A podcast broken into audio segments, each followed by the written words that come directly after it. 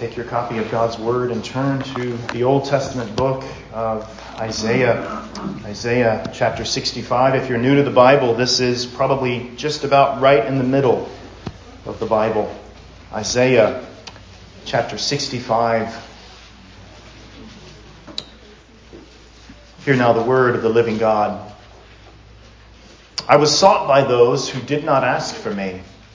I was found by those who did not seek me. I said, Here I am. Here I am. To a nation that was not called by my name. I have stretched out my hands all day long to a rebellious people who walk in a way that is not good, according to their own thoughts.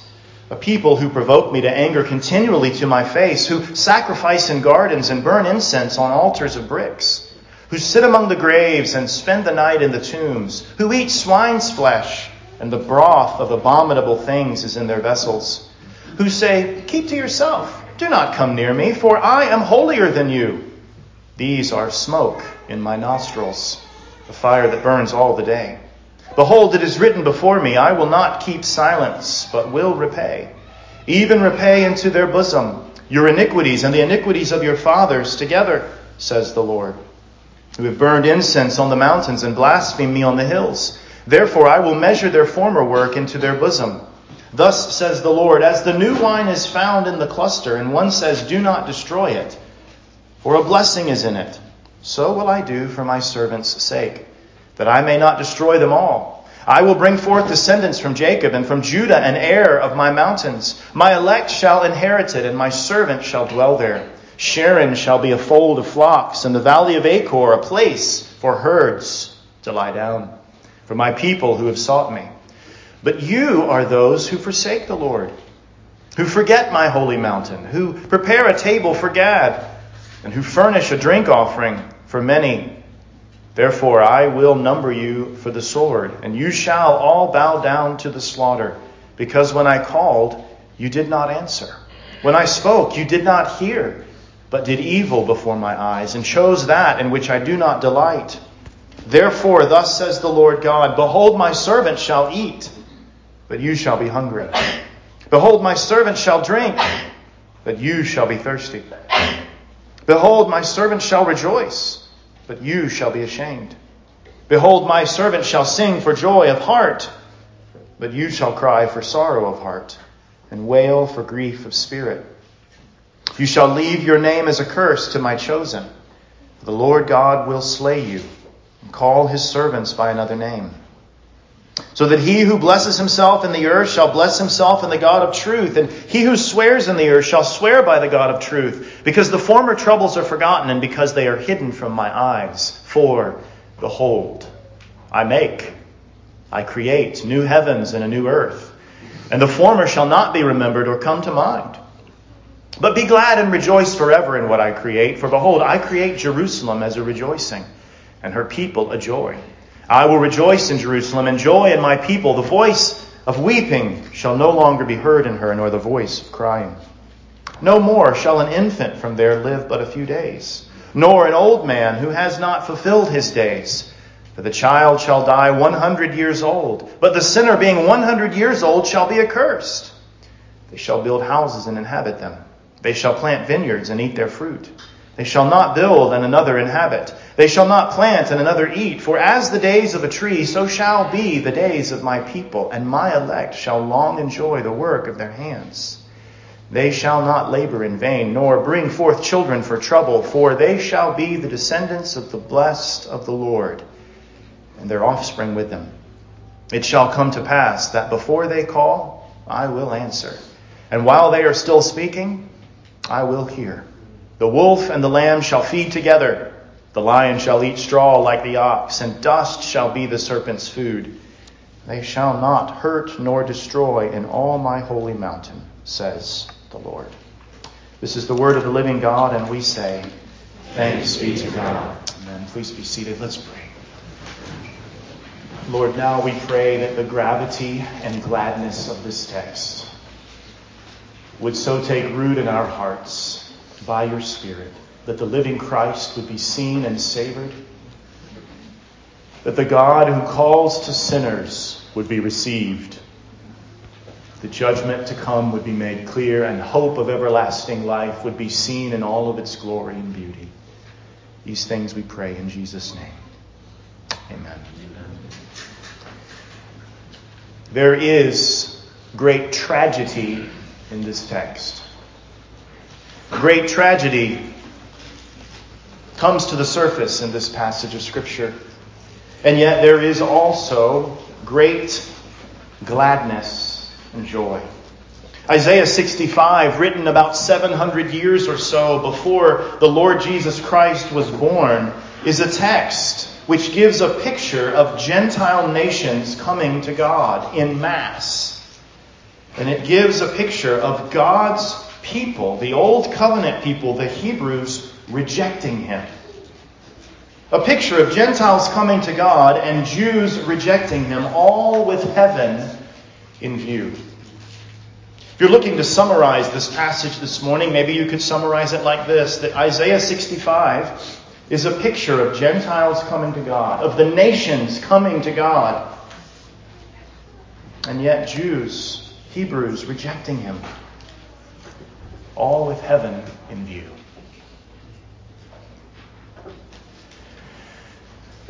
Isaiah 65 is one of those passages that doesn't mention the name Jesus Christ, and yet his work is all over this passage. I want us to walk through this passage and see a few things this morning as we consider the tragedy of this text. Perhaps a tragedy that some of you are currently walking in and need to be called out of. And yet, a great joy and gladness as all things are made new. As the living God is seen as the God who calls out, who cries out to people, Here I am, come and have me. So let us look at this passage of Scripture, which points to Jesus, even though he wouldn't be born for another 700 years or so. The first thing that I want us to see this morning is the God who calls out to sinners. The God who calls out to sinners. Look at verse 1. It's as if God is speaking. I was sought by those who did not ask for me. I was found by those who did not seek me. I said, Here I am. Here I am. To a nation that was not called by my name. Now, if you're new to the things of the Bible, you need to understand that it begins in the book of Genesis. There, the living God, the only God, creates all things out of nothing. Human beings are supposed to represent God. They're supposed to picture God among this pristine and glorious creation, and yet they fall into sin and rebellion against the living God.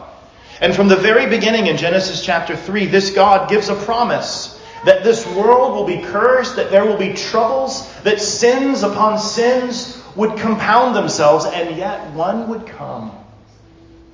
And he would ultimately stamp out the work of Satan. And he would redeem a people from every nation and tribe and tongue. And this promise goes all the way through the Bible. And, and so as you flip through the pages of the Bible, you're now about 700 years before Jesus, the one that God promised would come. 700 years or so before Jesus comes, prophecies are given. By this time, God has called a particular people, the sons and daughters of Abraham, the Hebrews, the Jews, and He's given them a set of promises. He's given them a land, He's given them kings, He's given them sacrifices and a temple, and all of those promises were so that the promise of the garden that Jesus would come would stay alive and that it would come to pass. And God's promise didn't fail.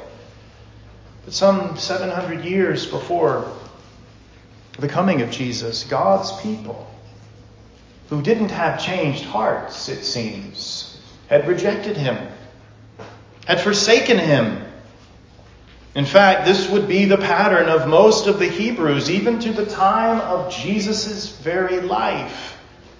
He is their Messiah, their promised one, and yet they're rejecting him. But who is it that is pictured as coming to God, even though even though they weren't his people throughout much of the pages of the Bible. Notice the phrases. I was sought by those who did not ask for me. I was found by those who did not seek me. To a nation that was not called by name. All three of these are references to Gentiles, non Jewish peoples who were the enemies of God's people all throughout the Bible. Now they're pictured as coming to God, and God is saying to them, as it were, Here I am. Here I am. Imagine that, friend. Here you sit in 2022. Maybe you're a believer. Maybe you're not even a Christian. Someone invited you to church today, and the Bible is opened in front of you. And it's as if the God of all things is pictured right in your hearing as the God who says to you, Here I am. Come to me. Come to me. The living God is a God who calls out to sinners. But notice the rejection. We, we read it just a few moments ago. I won't read it all, but verses 2 through 7 give a picture of the rejection of God's old covenant people. These are people who are called out by God's name. They've been given promises, and yet they reject Him. Look in verse 2, they're called a rebellious people. Notice the, the distinction. In verse 1, God cries out to the nations, Here I am. And in verse 2, he is pictured as stretching out his hands all day long to who? A rebellious people. We see this discussed in Romans chapter 10, verse 21. Turn there with me. Romans chapter 10, verse 21. There, the Hebrew people, Israel, is pictured this way. But to Israel, he says, All day long I have stretched out my hands to a disobedient and contrary people. Paul, writing after Christ's life, death, burial, resurrection, and ascension, uses this very verse to picture Israel's plight. God extends his hand to them, and they reject him. Notice some of the ways that their rejection is pictured. Verse 2 they walk in a way that is not good. They walk according to their own thoughts. Interestingly enough, in the Old Testament prophet Jeremiah, the same phrase, walk according to their own thoughts, is used eight times to refer to sins of improper worship. In verses 3 and 4, you get a picture here. Maybe you heard this read and you thought, well, what's so bad about spending the night in a cemetery or eating swine's flesh? You have to remember there are images here with Old Covenant ceremonial laws being used. Laws that were fulfilled and finished in Christ. But they're pictures here of how God's covenant people, the people who were called out by his name, are breaking covenant with him. They're in false idol worship. Notice they sacrifice in gardens and burn incense on altars of brick. You might think, well, what's wrong with an altar of brick? Well, Brick was an example in the Old Covenant of unauthorized materials that were used for worship. Food laws are being broken here. Leviticus 11:7. Graves being among the cemeteries. This is not a picture of someone putting flowers on someone's grave. This is a picture of necromancy, of being involved in some kind of communion with the dead in some sense, at least the attempt thereof. And notice the heart of these people, verse 5 who say, Keep to yourself, do not come near me, for I am holier than you. The Puritan Matthew Poole writes on this phrase in verse 5 quote, Though they were so exceedingly guilty, yet they pretended to a singular sanctity, so as they would not suffer others to come near or touch them. Thus they esteemed themselves holier than others, though all their holiness lay in these rituals, and those too such as God never commanded. And indeed, those who most exceed in such ritual holiness, lying merely in a separation from others by the usage of some unwritten traditions, come most short in moral and true holiness. Look, their, their heart's posture is stay away from me, I'm holier than you, and yet they are dirty and unclean and unredeemed on the inside. And so here you have God pictured as calling out to both sets of people. And those who should come first because they had all the promises, they'd heard all the preaching of the prophets, they won't come. And instead, they rely on their own holiness, which is no holiness at all. And notice in verse 6 and 7 that the Lord will bring judgment for sin. Behold, it is written before me, I will not keep silence, but will repay. Verse 7, your iniquities and the iniquities of your fathers together. And then there's a, a reciting again of the kinds of sins, of idolatry that are practiced. So, what do we have so far? God stretching out his hands to all peoples. Here I am. And one particular set of people, the people who've heard of him the most, won't come. So he promises judgment upon them. But notice in verses 8 through 10 that he says, But I'm not going to destroy them yet. In verse 8, Thus says the Lord, As the new wine is found in the cluster, and one says, Do not destroy it, for a blessing is in it, so I will do for my servant's sake. Now, boys and girls, what's being talked about here? Reminds me a little bit of maybe some of the plants and perhaps your family's garden or, or my garden, at least in the years when the garden does well. You know, you have a plant and it seems as though it's not producing well at all. The, the, the fruit that is there, perhaps it's tomato or perhaps it's peppers, it, it, it looks ugly. In fact, there should be a lot more of them, and, and there's nothing there, but there are a few that seem to be good. And so you don't necessarily rip that plant out yet, because you want to get those few good tomatoes or those few good peppers off of the plant. God is pictured here as saying, even though I'm going to judge this rebellious people, I'm not going to do it yet because there are still a few. It's an imagery of a vineyard owner who doesn't destroy all of the vines because of the barren, because some few sprigs have fruit. And so in verse 10, what do we see? Sharon shall be a fold of flocks, and the valley of Achor a place for herds to lie down. Now, maybe you're new to the things of the Bible and you think, I don't know what Sharon is. I don't know what the Valley of Achor is. Well, Sharon was a place of great fruitfulness. First Chronicles 27, 29. It was the place where shepherds would take their sheep and find plenty of green pastures. But it later became barren. Isaiah 33, 9. And so for the living God to say, among these few sprigs that I'm not going to stamp out, even though most of the vine is gone, for him to say, Sharon shall be a fold for flocks, is him saying, hey, where there was barrenness, there's going to be great fruit again. And then, of course, many of you remember the Valley of Achor.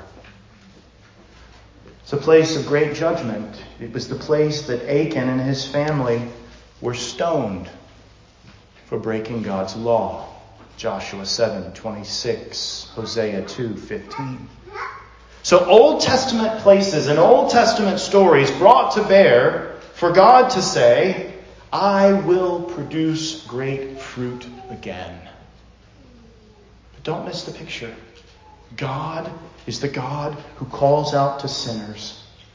Those who disobey, those who fail, those who have previously rejected him, he calls out to them, and many will come. But they will come because they hear that he ultimately sent his son who died for their sins. Hebrews 9:26.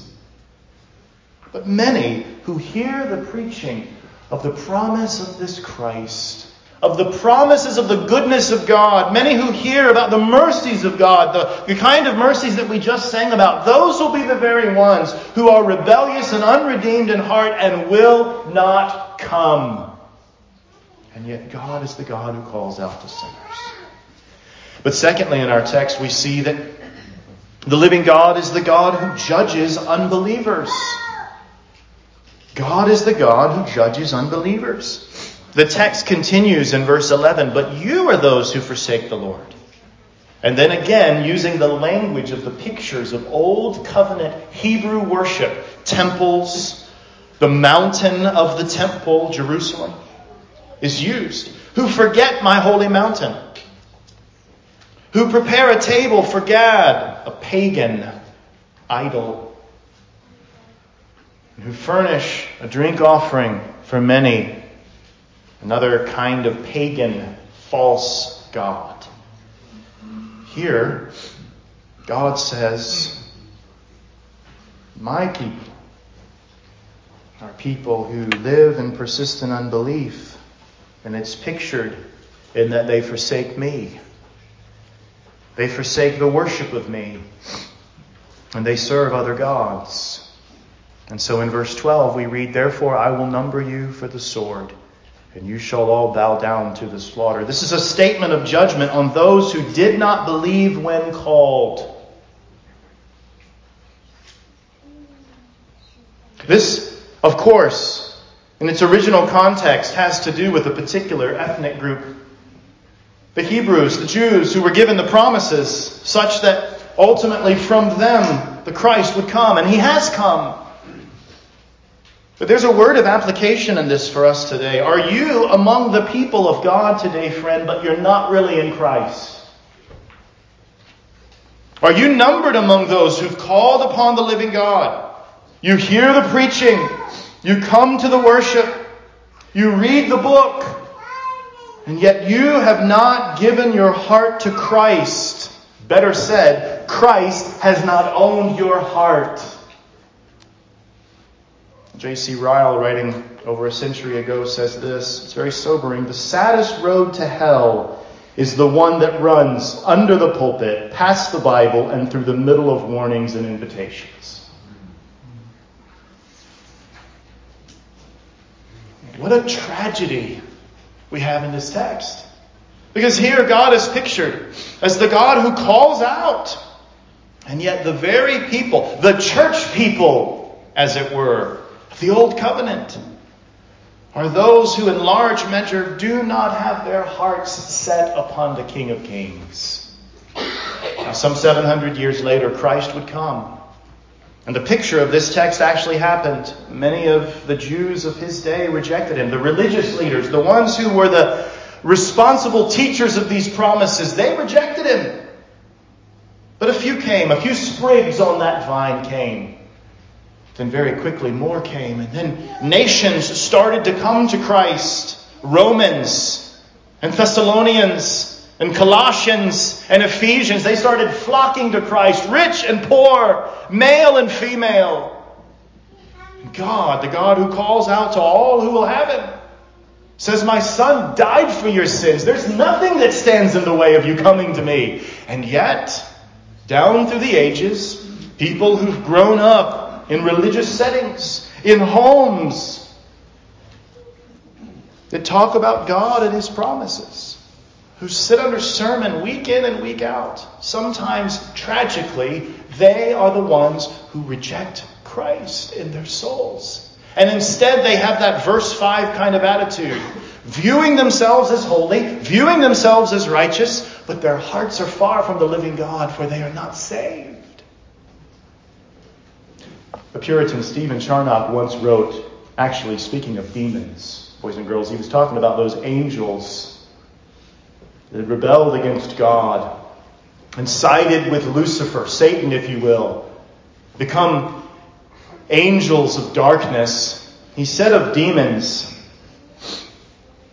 that they could say something like this, and this is very sobering. Quote, We did indeed refuse the cover of the wings of the Son of God. But we never refused a Christ bearing our sins in our nature, for none was offered to us. After the experience of the misery of our first contempt, can any such plea be made by an unbeliever under the sound of the gospel? You see what Charnock is saying there? Even the demons, those that we consider the worst of all creatures, their rejection of God does not include the rejection of offered salvation in Christ. And yet, for some, perhaps even in this room, there's the preaching of the gospel. There's the extending of the hands of God through the preaching of His word. And yet, just like the Jews of old, they will not come. Notice in verses 13 to 16 the differences in the future between believers and unbelievers. Notice the differences between believers and unbelievers one day. It, it, it's, it's as if it's a back and forth. Therefore, thus says the Lord God My servant shall eat, but you shall be hungry. My servant shall drink, but you shall be thirsty. My servant shall rejoice, but you shall be ashamed. It continues that way. What is the difference? Well, believers will be satisfied for all of eternity in Christ. Whereas unbelievers, those who've rejected the living God, will be unsatisfied. They will be, as it were, hungry throughout all of eternity. Similarly, believers are those as pictured as having eternal drink, living water, as it were.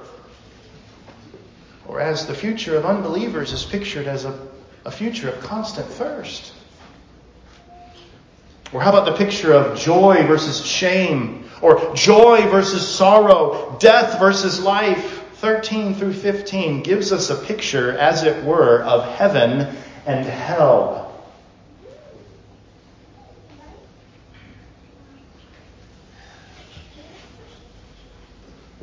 At the beginning of it all, we see the God who calls out to sinners is also the God who judges unbelievers. They will not come. You may say, ah, but this, how can this be? I've wandered into a church today that believes that God will have some kind of eternal punishment for those who reject Christ. And yet, think on this for just a moment, friend. Those that reject Christ have no sacrifice for sins. They have no record but their own record to plead before the throne of God. They can, on that great judgment day, offer their works, but all of their works are tainted with sin. What work have you done with not a single shred of pride or arrogance? Just take God's perfect standard of righteousness, the law. Can you stand before the King of Kings, the one who must judge all things, the one who is holy and righteous? Can you stand in front of that one and offer a perfect record of righteousness worthy of eternal life? No, what you can offer is a hunger for sin and a thirst for unrighteousness and a life that loves the shame of sin and a life that, unbeknownst to you, is actually full of sorrow. And your eternity will simply be that. God giving you what your righteousness deserves. Notice in verse 15, we can't really see it in English.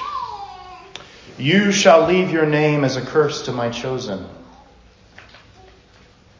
The Lord is pictured here as speaking to all of the unrebellious, or the, all the rebellious and unbelieving people. But look at the next phrase. For the Lord God will slay you. Singular.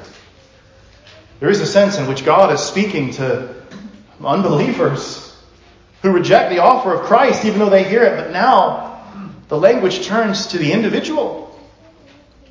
One by one, they will be judged for their sins. And the tragedy is, in this instance, in this context, these were people who heard preaching, and sometimes they heard good preaching.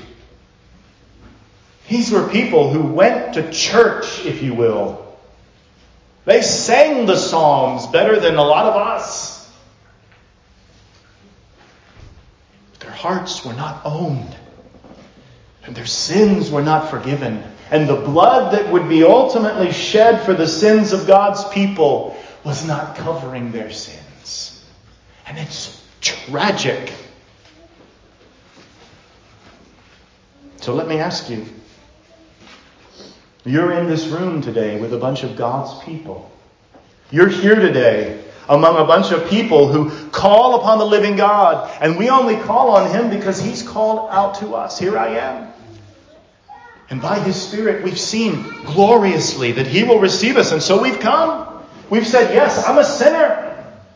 I need a Savior. God, you have provided the only Savior that can save me from all my sins. My righteousness is a filthy rag. But you, living God, are my righteousness. And so I come. And here you sit. do you sit as one who knows God in Christ? Or you like these people? I'm going to get somewhere with my own righteousness. I'm going to worship in my own way. I'm going to serve gods that I love. all the while hearing the words of the gospel this very day. What a tragedy. But it doesn't have to be that way, friend. Because the opening of this passage of Scripture is that God says to any who has ear to hear, Here I am. So, what do we see so far? We see the God who calls out to sinners and the God who judges unbelievers. But thirdly, the tragedy turns to immense joy. In fact, we're invited almost as you read it from verses 16 to 17 to, to kind of take hold of a future reality and, and rejoice in it even now. And so, therefore, thirdly, we see the God who makes all things new. Notice what's happening here. In verse 15, this unbelieving people are basically choosing a curse, and God says, You shall leave your name as a curse to my chosen, for the Lord God will slay you, and call his servants by another name. I'm going after another people and putting my name on them. The unbelieving old covenant people will be cursed, and God will give a new name to his chosen people. And then there's a picture moving us into verse 17. 16 gives us a little glimpse of what those people will be like. They will be blessed in the God of truth. They will swear by the God of truth. They'll have an understanding that former troubles are to be forgotten. Why? Verse 17, for behold, I create new heavens and a new earth, and the former shall not be remembered or come to mind, but be glad and rejoice forever in what I create. It's as if the reader is invited to say, A day is coming when the Lord God, the living God, will create new heavens and a new earth, and we are to rejoice in that reality even now. Rejoice in what I create, the living God says. This is the God who makes all things new. The discussion for believers in verses 13 to 16 is now expanded into this future hope. Now, there have been likely many ways to interpret verses 17 to 25 down through the ages. Perhaps the two dominant views go like this. One is, this is a picture of the new heaven and the new earth. Uh, the other is, this is a picture of some kind of millennium that Revelation speaks of, where things aren't fully what they shall be, but Christ has come, and now there's this new reign, if you will, of Christ among his people. And so the pictures here are interpreted slightly more literalistically. For instance, look at verse 20. No more shall an infant from there live but a few days nor an old man who has not fulfilled his days. For the child shall die 100 years old. And so people interpreting that literalistically say, well, the word die is there. People must be dying, so this can't be heaven. But I would submit to you that the former view, I think, is the better view. And here's why. As you read verses 20 and following, even though there are, yes, literal images of things that happen, pictures of things that happen, if you trace them to the Old Covenant curses, you will find a very interesting commonality. In fact, just read the curses of the Old Covenant in places like Deuteronomy 28, beginning in verse 15. Turn over there with me for just a moment. This is important for us to consider what era this passage is speaking about. Deuteronomy 28, verse 15. These are the curses of the old covenant upon the old covenant people if they did not stay in covenant with God. But it shall come to pass, Deuteronomy 28:15, if you do not obey the voice of the Lord your God, to observe carefully all the commandments and his statutes which I command you today, that these curses will come upon you and overtake you. And then you begin to read all of these very negative sounding things. Cursed shall be your basket and your kneading bowl. It's going to be famine for you. Cursed shall be your city. Cursed shall you be in the country. But skip ahead to verse 30 and following. In verses 30 to 35, you, you get a picture of people who are not allowed to live. Or if they're allowed to live, other people get to experience the fruit of what they have. Look at verse 30. You shall betroth a wife, but another man shall lie with her. You shall build a house, but you shall not dwell in it. You shall plant a vineyard, but you shall not gather its grapes. Your sons and daughters shall be given to another people. And on and on and on it goes. And many have made the point, and I'm simply agreeing with them today, that verses 20 to 23, this picture of infants not living but just a few days, nor a man living and not being able to fulfill his days. Or verse 21, building a house and actually being able to inhabit it. Planting a vineyard and actually being able to eat its fruit. Building and not having someone else take it from you and live in it. These are all those kinds of old covenant curses. What we have here is a new heaven and a new earth where what? Curse is gone. This is a reversal of covenant curses.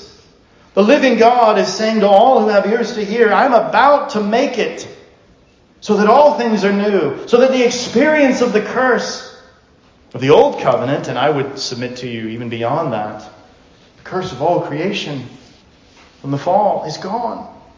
And again, in verse 18, notice the command to simply be glad in what God creates anew. Now, yes, verse 20 does say, No more shall an infant from there live but a few days.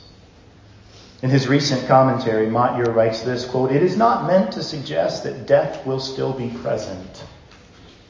This would contradict the word forever in verse 18, no more in verse 19, and the death of death way back in Isaiah 25, 7 and 8. It simply affirms that over the whole of life, the power of death will be gone. Verse 19 has already said that weeping will be completely gone. So just take a moment with me, brothers and sisters. If what is being spoken of here in verse 19 is that there will be no more weeping, if we have literal infants dying in the very next verse, are we to assume that no one weeps for them? Of course not. We have a picture of God creating new heavens and new earth and the curse and all that it meant, the horrible realities that it meant are gone. Deuteronomy 28 30. To build and not inhabit was a sign of being a covenant breaker. Now, what do we see here? Never will you build and not inhabit. There's no curse. The Puritan Matthew Poole, discussing whether this is some kind of millennium in which Christ reigns and yet you have just a little bit of time before the new heavens and the new earth says this quote whether this new heavens and new earth here promised signifies such a state of the church wherein Christ shall personally reign upon the earth over his state, saints, the wicked being destroyed, I very much doubt. And do not see how from this and the parallel text any such thing can be concluded. We'll end our discussion here of the two views. I linger here just for a moment because there are many who seek to make a premillennial kind of case from this passage. And I think what we have here is the living God who calls out to sinners, who promises that he's going to judge unbelievers, now pressing believers into what is to come. The ultimate new heavens and the new earth where no more shall sin and sorrows grow. No thorns will infest the ground because the one who has come has come. And he has spread his promised reward far as the curse is found. Well, verse 23, quickly. They shall not labor in vain, nor bring forth children for trouble. Another example of a curse mentioned in Deuteronomy that won't happen here. For they shall be the descendants of the blessed of the Lord. Now, this is crucial. Throughout the Old Testament, who was it that were considered the blessed of the Lord and were the descendants of the blessed of the Lord? Abraham's people. Abraham's people. God gave them a promise. And you shall, the nations of the earth, be blessed. Genesis 12, 1 through 3. But the New Testament in Galatians 3:29 says every single person that trusts in Jesus for forgiveness of sins is one of Abraham's sons or daughters. Is that you? Are you part of this blessed of the Lord? Notice what happens if you are, verse 24 and 25. There will be fellowship with the Lord. It's almost pictured in such poetic ways here that before they call, I will answer. And while they are still speaking, I will hear. The wolf and the lamb shall feed together, boys and girls. Here on this earth right now, you're hardly ever, if ever, going to see out in the plains, maybe on a family vacation, you're never going to see a wolf and a lamb sitting right next to each other in peace. This picture, however, is meant to show the serene picture of peace, the imagery of peace that God will bring. So, God, the living God, is the God who calls to sinners. Friend, He calls to you. You may say, What do you mean? Well, in His Word, He calls out to all. Here is my Son. He died for sins. I will receive you if you trust in Him. Come to Him for the washing of your sins. Let the fountain of his blood wash them away. But we also see a picture of the God who will judge unbelievers. And it will be a tragic day on that day, for many of those unbelievers will be church people. There'll be old covenant Hebrews, or there'll be people who didn't believe, but they connected themselves to the church of the new covenant in the New Testament. They sat under preaching, they sang the Psalms, they came to the Lord's table, they were baptized. And yet they were not Christ's because they didn't believe. Judgment will be upon them. But all the while, we have this glorious new creation, this God who makes all things new.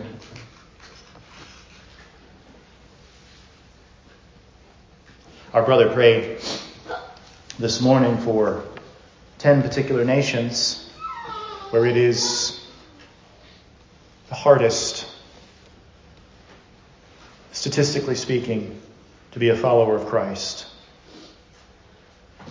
Won't it be glorious in the new heaven and the new earth to link arms and have fellowship without any sin, fellowship with people from those nations? People for whom Christ died.